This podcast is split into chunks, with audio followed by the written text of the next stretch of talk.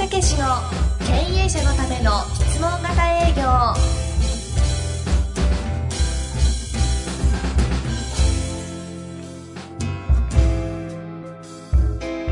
青木武史の経営者のための質問型営業では営業で成功を収めた組織の事例をもとに営業セールスの最強集団を育てる理論やノウハウを解説いたします。組織の現場で培ってきた践的な営業教育の手法はもちろん企業風土さえも変えてしまう教育手法を出し惜しみなくお伝えしますそれでは本プログラムをお楽しみくださいこんにちは。第10回の経営者のための質問型営業をお送りいたします。青木先生よろしくお願いいたします。はい、よろしくお願いします。さあ、えー今回で一旦最後になりますね。はい10回目ということですが、今回選ばれた音声は、えー質問型営業の53回目の時のご質問です。営業部のマネージャーになり、現場を離れ育てる立場となりました。営業の育成をどのようにすればよいでしょうか？というご質問に対する青木先生のお答えがあったわけですね。そうですね。この方はもう本当にですね、成果を上げてマネージャーになったと。はい。えーいうようなことで、ぜひともこの質問型営業を教えたいみたいなね、えーとこですけど、まあそういう観点だけでなくてですね、リーダー、あるいはマネージャーがどう部下を育成するかと、営業マンを育成するかという、そういう観点でですね、聞いていただいたらと思うんですね。うん。それでよく部下を励ましたりですね実例はこういうのあるよとかいろんなことをね、えー言ってあげてですね勇気づけたり自分も体験させようと思って話するリーダー多いんですけどね実はねそれはどっかであそれはその人やからできるとかね、うん。自分には無理だとかいうふうになっちゃうんでで一番いいのはロープレなんですよ。え何度もね、おっしゃってますが。そうなんですよ。ね。この回でしたね。模擬模擬体験をさせてやってああこういう感覚かとかね、うん、そういうことを教えるのが一番ね気気がつくっていう気づくっていう観点に入るんですね、うん。ええ。だから人間というのは自分でそう思ったり考えたり気がつかないとね変わりませんからね、うん。やろうとしませんからね。こう育てるんだっていうその内容としては非常にいいと思うんでね。ぜひそういうことで、えー営業マンを育成するそのロープレイ、どんな風にロープレイをさせていくかみたいなお話もありますのでね。ね。ぜひ、あの、今まで前回の9回目と同じでですね、えあの、これまでやった1から8回目はですね、ええ。すべて、皆さんとの対談形式で具体的にどういう風にやってきたかという話でしたが、ええ。この9、10はですね、えあの、理論体系的なお話もありますので、そうなんです。整理する上でも、ぜひはい。活かしていただきたいですね。そうですね。まあ、それと、あとこれのね、えーまた以降で、えーいろいろお話は一こ、これで一通りやりましたけど、ご質問ある場合はいただいてですね、えーそのがあるようでしたらまた継続してこれを続けていきたいなと思ってるね。そうですね。なので、あの、教えるという、え営業を教える、指導する、まあ、そういった観点でご質問がある場合には、ぜひね、はい質問いただいて、そうなんですよ。青木先生の、えー質問型営業のリアライズさんですかね、はい会社の方のサイトにええ質問フォームもあるようですので、そちらの方でお寄せいただけたら、ぜひ取り扱いたいなと思っております。また体験の中でいいのが出たらね、えーそういうお話もまた出ていただきたいなということで、どちらにしろ皆さんがあそういうことをいただければ、ぜひとも続けていきたいなというふうに思ってます。そうですね、はい質問お待ちしております。はいというわけで楽しんで聞いてみてください。はい。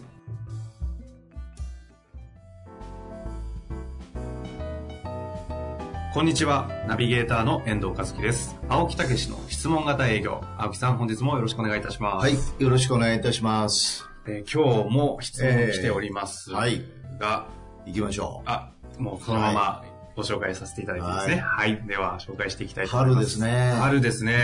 いきなり入りますね、青木さんね。ねえ、桜もこれがはい放送される時はちょっと遅いかもしれませんけど、あもう京都出る時はですね、もう春真っ盛り。あ、青木さんのもうシャツすごいのいい感じのピンクで。そうですね。春を意識しましたね。えー桜色で美しいですうねん。というか、これしかなかった なんと残念な話が。いや、もう本当に皇居のあたりも綺麗でしたね。ね、千鳥ヶ淵も美しく、ねはい、しだれ桜が垂れてまして。ということで行きましょうか。今日も自由ですね。はい。では、ご紹介してまいりたいと思います。えっ、と、今日の質問。ちょっとはいあの、年齢だったり、立場がわからないんですが、ええすごいシンプルな質問を来ております。おご紹介したいと思います。えー営業部のマネージャーになり、現場を離れ、育てる立場となりました。ーはい。営業の育成をどのようにすればよいのでしょうか？ご教示お願いいたします。はい。という質問ですね。えーこれはね、もう本当に私自身もですね、はい。えーどういうんですか、えーこういかにですね、それをやるかが私の仕事でもあるんですよ。まあ本当その通りですよね。ねはい。あの、一般の方も多いんですけど、やっぱり企業へ行ってですね、はい。そして、その企業の人たちを教えるとうんうん。いうことなんですね。えで、一般の方々ですと、こうやってポッドキャストも聞いてられますから、ーはい。割と前向きに本も読んだり、うん自分で何とかしたいっていう気持ちがありますよね。はい。で、企業の人っていうのはですね、その研修として、こう突然やるよなんて言われるんで、自主性はなくね。そうそう、やる気がないっていうんじゃないんですよ。はいはいあの、突然こう、そういうことが始まるんで、一体何を始めるんだっていうね、んいうようなことで、ああ、営業の研修なんだっていうとこからスタートなんでね。うん。うん。だから、どうそれをね、学び、気づかせるかっていうのはね、あそして変化させる。はいまあ営業ですから、やっぱりね、成果がないとね、やっぱり喜んでもらえないですよね。そうですよね。えー具体的にはもう成績上がるっていうところへ、私ども4ヶ月、うんうんそれからフォロー入れて4ヶ月、うん8ヶ月っていうね、主にメインは4ヶ月。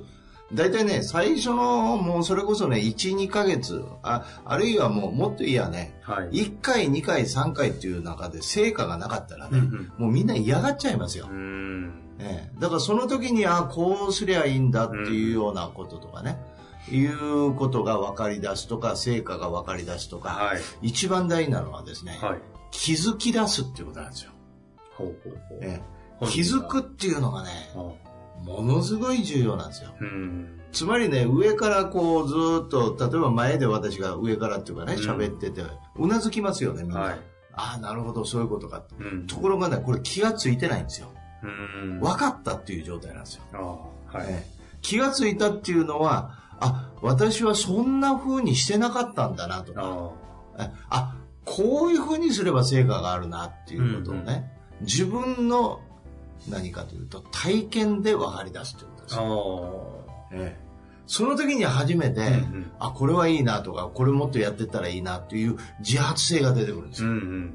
ええわかります？ここまで。はい。ええ今のところついていけております。ついでなんかちょっと、はいちょっと論理的な話になりつつあるなといやいや、いう。大丈夫です。大丈夫ですか？はいまだ、まだ大丈夫です。まだ大丈夫ですか、だからね、あの、まあ、もう本当に一言でいや、いかに気がつかせるかですよ。はい。ええ。だから、そういう意味で、あの、教える一方通行じゃもう絶対無理なんですよね。ちなみに、まあ、この方は営業マンで育成してますけど、青木さんは、その、商売としてというか、ええあのビジネスとして営業を教えられてますけど、えその気づかせるというのはどういう形で気えいや、づか？せるもうこれはね、私は本当にいろいろ考えてきましたよ。うん。ええ。だから、結局、分かっても、分かってもできないんじゃなくて、やらないんですよ。うん。ええ。で、なんでやらないかっていうと、そういうメリットがないから。それの方がいいと思わないからですね。はいはい。ええ。ということは、相手のレベルというか、相手の状況に落ちてう、ん。まず話し合うとか、えええ相手がどういうこと困ってて、それについてのアドバイスをする。はい。ええそれで、それを今度は具体的方法に落とし込む。ん。ええそれでですね、今度は私が見せる。うん山本五十六のお話と一緒ですよねあ。ええやってみせっていうね。うんええそれでね、うそれの違いを見せるんですよ。うん。つまりうまくいった例と、それから、うんそうでない例という違いを見せるんですよ。それは、えっ、と、青木さんの場合で言うと、青木さんご自身が？ええええそうです。だから例えば説明型営業と質問型営業ってうちはテーマですよね。はい。ええで説明をした状況でお客様の役割をさせて、うんうんお客様はどう思うかっていうことを見せる。今度うまくやって、質問をやってお客様の欲求を引き出して見せる。うんうん。それで感想を聞くんですよ、お客様が。ああ、なるほど。じゃあ本当に疑似体験でロープレで、説明型と質問型営業、例えばやってみて、そういうことなんです。それでやられてみてどうだったかっていうことを質問を通して相手の何が起きたかを気づかせる。そうそう。やってみますか？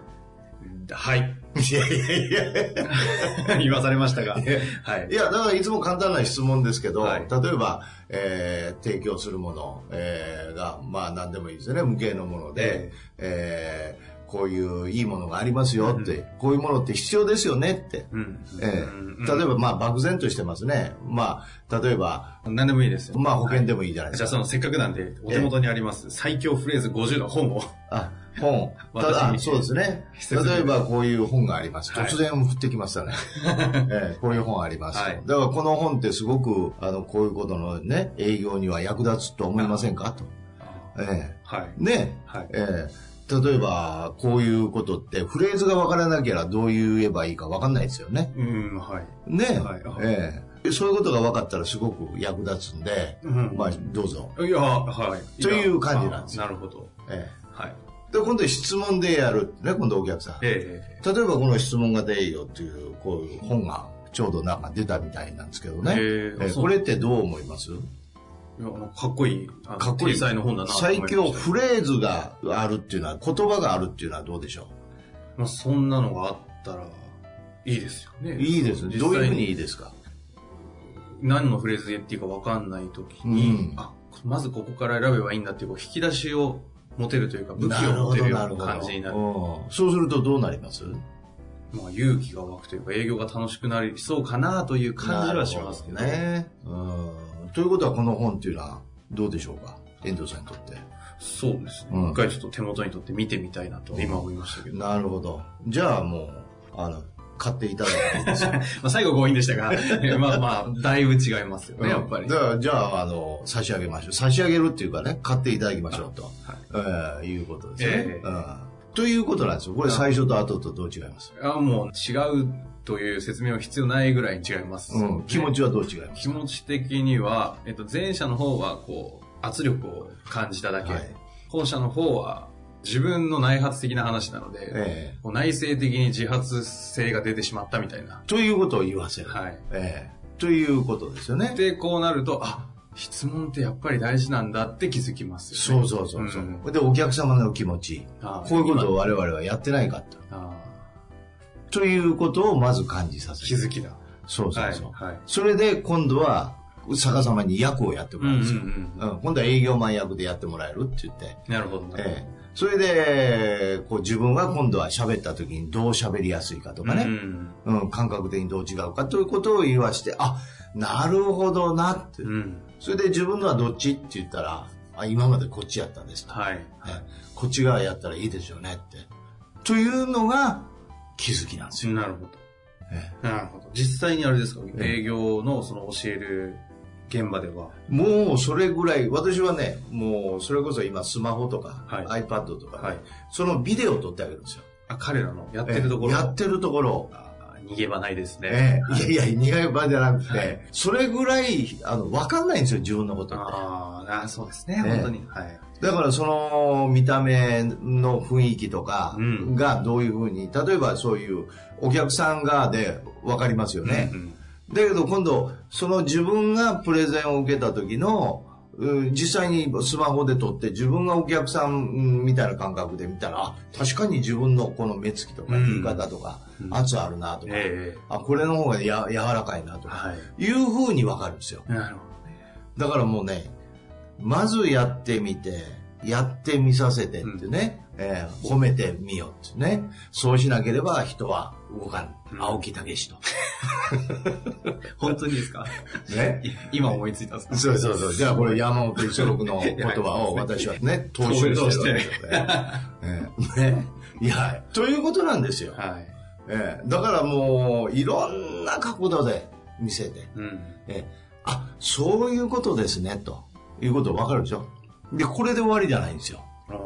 そこから練習が始まるんですよ。うん。つまり、じゃあ、それ、現場で練習、現場でじゃあできるかってできないんですよ、今度は。うんうん。ええそれで初めて分かって、今度は練習、ロープレを、その言葉を作って、口慣れてないですから。うん。日日頃はどちらかというと説明でやる人の方が多いですからね。はい。質問を作って、それで練習すると。うん。ええいうことを練習するとですね、今度は、えーそういう中で、やっと初めてそういうことを表でちょっと使ってみたいなと思ったら本当は GO なんですよ。あ、気づかせて、気づきをもとにちゃんと練習反復をロープレとかを通してやって、やっとこそ現場、そう。GO ですか？ええそれで現場で今度はやってみて振り返る。まあ熱いお客さんで実験しちゃいますからね、まずは。そういうことなんですよ。お客さんで実験するからお客さんいなくなるんですよ。確かにね。そうでしょ、はい出来上がった頃にはどこもいないっていう、うんうんこういう状況になるんですよ。うん。ええどこもいないどころか評判を落としてますよね。ああ、信頼はね、そうそうそう。買えないですからね。ええだから、そういうことを分かって、やっぱりマネージャーはやらないといけないし、それから、そういうことを分かって、自分自身も訓練しないといけないしね。ええそれからそういう、分かっててもね、そういうアドバイスとかね、だから正直言って、やっぱうちでも営業塾なんてやってますけど、やっぱりそのアドバイザーということで、そういうことをもらいながら完成させていくっていう。うんそういうことを一気にやっていただくとですね、うん。うん。もう本当にこれは営業っていうのはもう悩みを持たなくていいっていうかね、もう一生悩まなくて済むっていうかね。ああ人生が変わるという声もたまに質そうそうそうそう。だから私は42で、で、この質問型営業にたどり着いて、私はもう自分で、自身でね、自分を教育するようなことでやってきたわけですけど、ね。正直言ってもう、これ十何年、悩んだことないですよ、営業。うん。営業ということに。17年、8年ね。ゴルフは伸びませんわかると思いますけどね。だから42までは悩みっぱなしですよ。あええだからそういう意味で、あの自分を気がつかせる、人を気がつかせて、そしてそこを組み立てて、その意味も分かってうん練習して、そしてその上で現場へ出て振り返る。もうこれだけですよ。実際にそのええ営業マンを育てるためのやるプロセスとしては今お話しされたことじゃないですか。えでその営業を教えるようになるためにえ、え彼らがその、今は教えるんだったらこうした方がいいよっていう話が、えええ非常にこうあいい話ですねあ。の教えていただいたと思うんですけど、え逆にこう教える立場の人に教え方をちょっとこう、今ここで青木さんがちょっとしたアドバイスあげるとすると、ええ多分そういうこともいっぱいやってきてるんでしょうから。私の先生から聞いた言葉ですほう。それ営業のたまに出てくる師匠で師匠ではい。男子3日すれば、ね、3日合わざれば活目すべしって言うんですよ。ほ男子3日合わざれば活目すべしって。男は3日間会わなければ、3日間でも会わなければ、ものすごい変わってくるんですよ。うんええつまりこれはどういうことかっていうと、3日間でも体験しろってことですよ、まず。うん自分がまず体験しろってことですよ。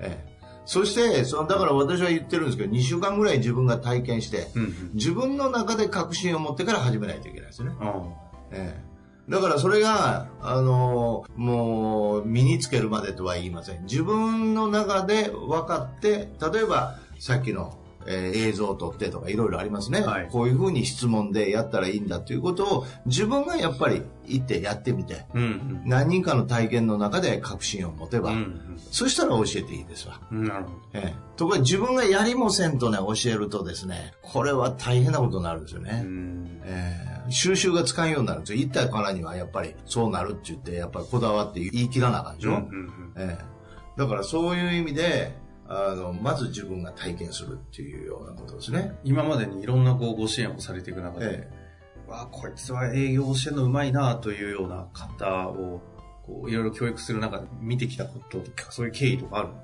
教えるのがうまい。うんその青木さん自身がね、教える側なので、なかなかそういうケースってないのかもしれないですけど。うんだからやっぱり自分自身が体験したものっていうことを伝えていくっていうことが一番うまいですよね。うん。それがうまい人っていう。だなんでかっていうと思いが溢れてくるから。あええ、だからそういう意味で、やっぱりそれを伝えてあげたいっていうね。まあそれこそそこも純粋な動機ですあ。よね。うんうん。ええこんないい方法あるから伝えてあげたいっていうね。ええということになると、いかにその人に気がつかせるかっていうようなことになってきますよね。うんうん。そうしたら現状も聞くやろし、うん、そしてそういう中から、うん、その中でどう直したらいいかっていうことも自分の中での体験があるからできますしね。うん。ええだからそういうようなことになるんじゃないですか。教えるときに質問はどんな感じでこう駆使されるんですか？教えるときどう、どういうふうに思ってんの？とか、なぜそうすんの？とか。ついこう、純粋な動機で、こいつを育ててあげたいってなると、こう、それこそ説明型営業みたいに説明型、こう、教育みたいな。だだから、だからお客様も一緒ですよ。営業マンも一緒ですけど、いかに気がつかせるかが勝負なんですよ。ああ、何度も言うように気がつかせるですか、ええ、気がつかせるためには、そのロープレで体験もしないといけないし。でその後にちゃんと質問で何に気づきがあったのかを気づかせるという質問を入れていく。そうそうそうそう。それからお客様に行っても振り返りをしてどうやったのかと。だからもう気づき気づき気づきの連続なんですよ。ええ、そうしてる間にどんどんどんどんその人が上がってくるんですね。うんうんえなるほど。えええ、だから教,、うん、教育っていうのは私は気がつかせることやと思うんですよ。ええだからそこの勝負。ということは、どれぐらい降りてって、どれぐらい相手のことをどういうふうに考えてるかを聞き、聞いて、うんそこの接点を合わせなあかんですよ。なるほど。ええだから、あの、全体教育もいいんですけど、本当の肝はマンツーマンです。あで、それのがものすごい早いんですよ。あ。なるほどですね。ええだから、まあそういうようなことでね、あの、教育っていうのはね、あの、いろいろ言われてますけど、うんうん。私自身もこれ長年やってて、はいどんどんどんどんそういう相手の状況をますます聞いて、うんうん。ますます気がつかせるというところへ行くことによって、すごい私も発見ありますよね。こんなとこで悩んでたんと。か。ああ。えそれによって気づいた青木さん自身はそこで成長しちゃうわけですね。だからね本もこうやって最強フレーズ講じて今度ね、今回出しましたどんどん出ますもんね。どんどんどんどん具体的になってるんですよ。うんそれはお客様により近づいてってるんですよ。なるほど。ええだからそれが成長やと思いますよね。そうですね。今日もいい話しましたね。そのコメントは私のあの言葉です。自分で言わないでください。わかりました。気づき、気づかせる。そう。一度、このキーワードを、ちょっとここでそうそうそう。教育というのははい気がつかせることなんだっていうね。えーいうことですね。はいそしてその人があそういうことで、えーそういうところの誤解、勘違いを切って、そして成長していけるんだと。えー誰もが変わっていけるんだっていうね、勇気を持たせることですね。うんそうするともう、あとはね、どんどんどんどん自分で走り出しますね。なるほどですね。え教育とは、気づかせること。はい。情熱停止校、青木武史。バイ、青木谷氏。本日もありがとうございました。